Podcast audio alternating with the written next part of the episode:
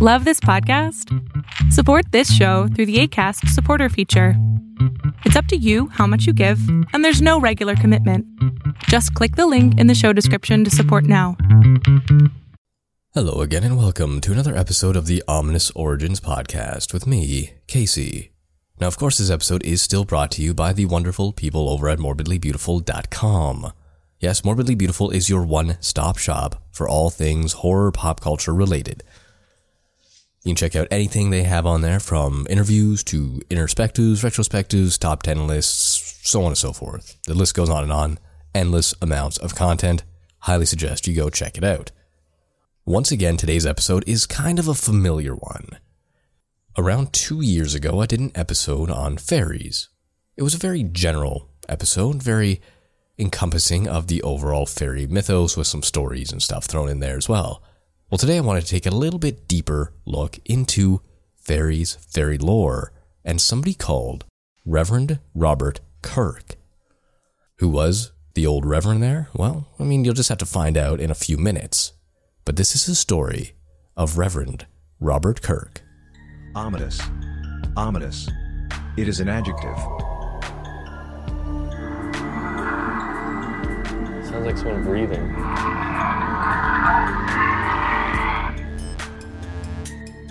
Ominous.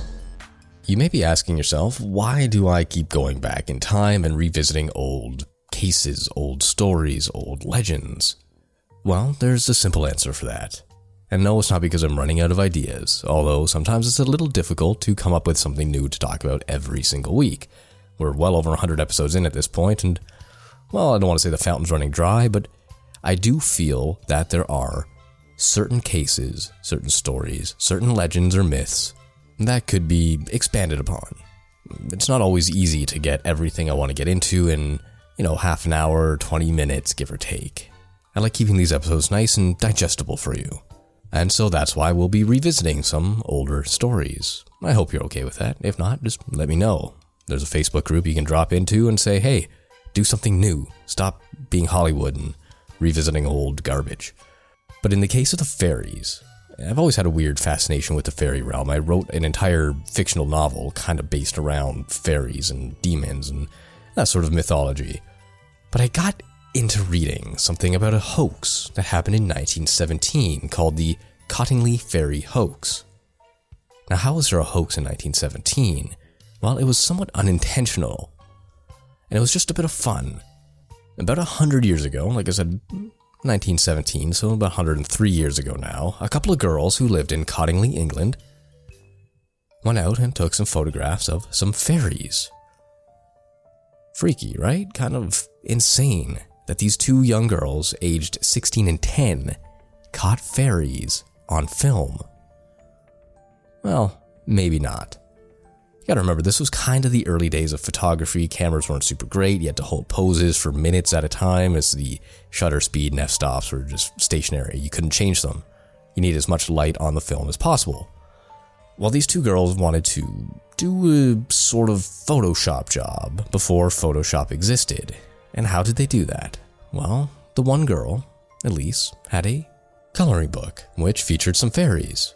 Pretty much all she did was cut them out and stick them in front of her sister as she took pictures of her. A couple of days later, they developed them in their dad's darkroom and showed their parents. And originally, their dad was like, Yeah, I don't believe you. Nice try. It's cool, but mm, don't believe it's fairies. But their mom, on the other hand, well, she kind of fell into it.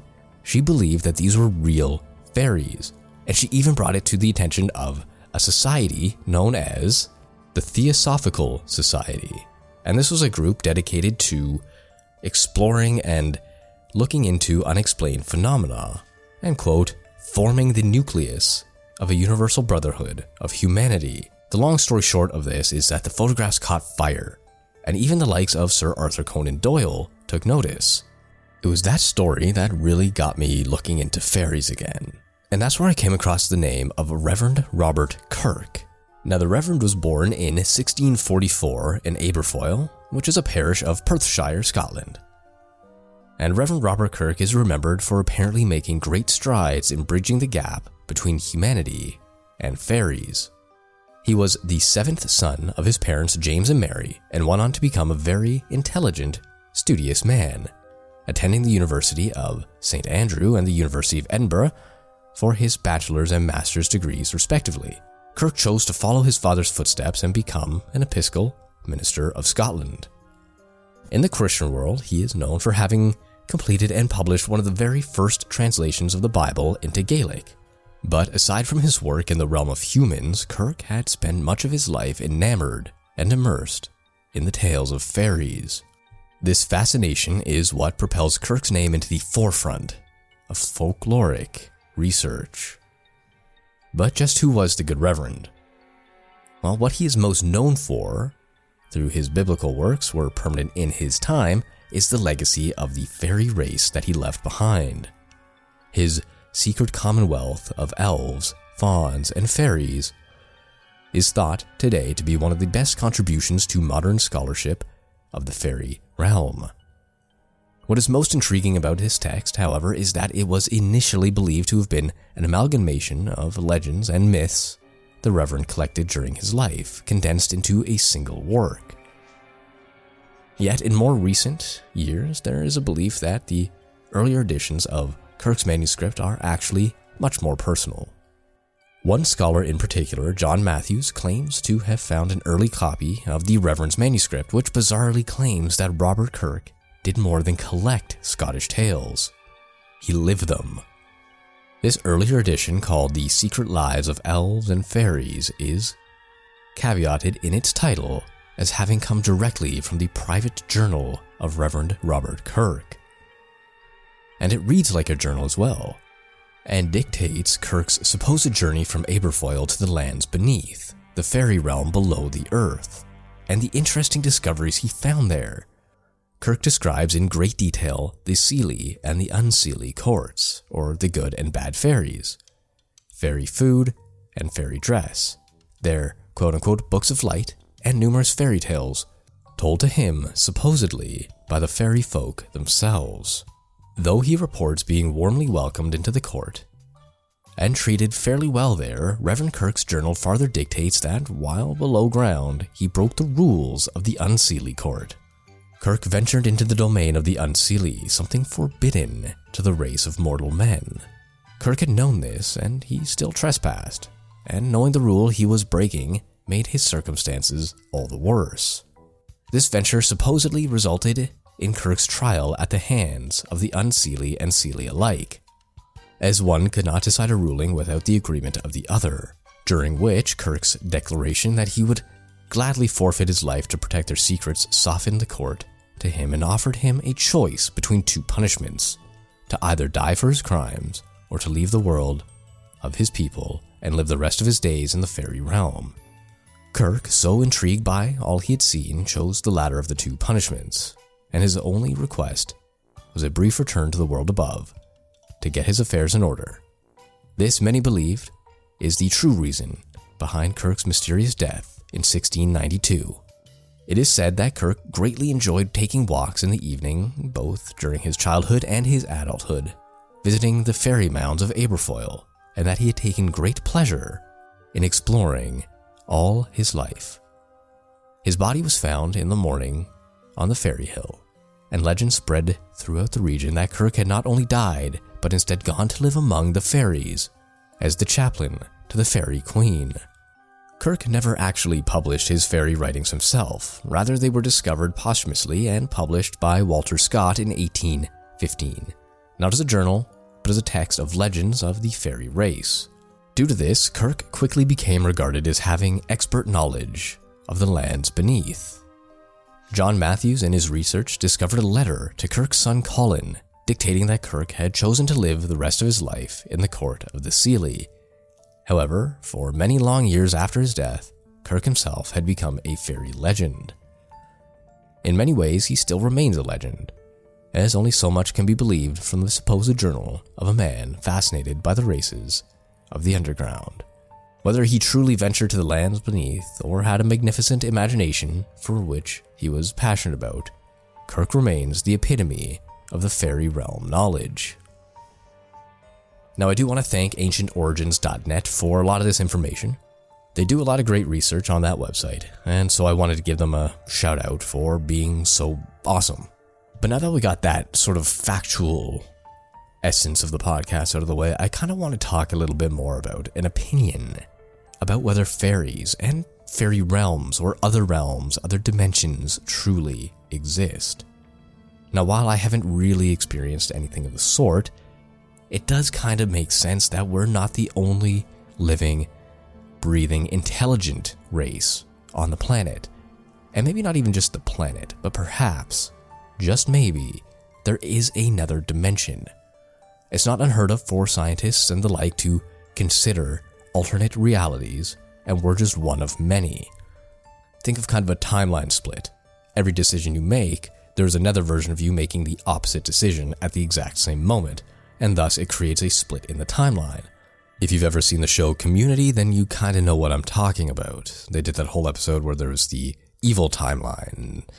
They rolled the dice wrong, and, you know, the bad guys came into their universe or their dimension. I'm kind of talking about the same thing with the fairy realm, as that is what it is a realm, which exists parallel to ours. And there's no way for us to interact with that realm except for maybe traveling through some sort of gate or doorway.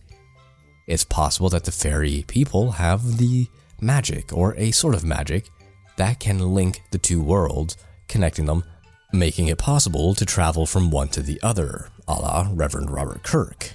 Or not. Again, I like to give both sides of the story here.